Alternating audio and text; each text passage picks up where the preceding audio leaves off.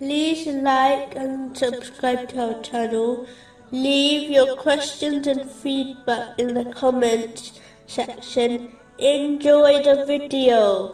Continuing from the last podcast, which was discussing chapter 51, verse 22. And in the heaven is your provision, and whatever you are promised.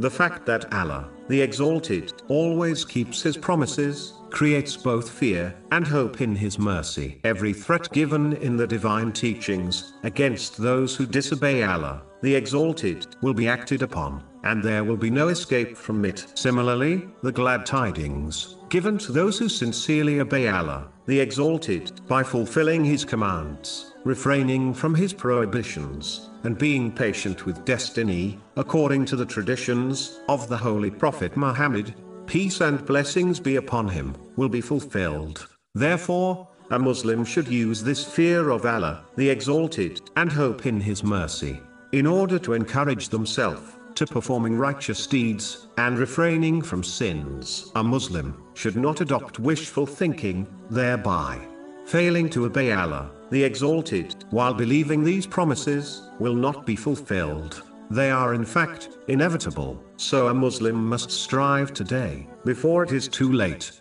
Moving on to chapter 51, verse 23. Then by the Lord of the heaven and earth, As Allah, the Exalted, alone created, and owns all the things in existence, including worldly and religious blessings, a Muslim must therefore understand that these blessings will only be obtained by them through the sincere obedience of Allah, the Exalted, by fulfilling His commands, refraining from His prohibitions, and being patient with destiny, according to the traditions of the Holy Prophet Muhammad, peace and blessings be upon him, and not through his disobedience. Anything one obtains through his disobedience will only become a source of regret and punishment for them in both worlds. This is why two people may possess the same blessing, but for one, it is a great blessing, but for the other, it is a source of their grief.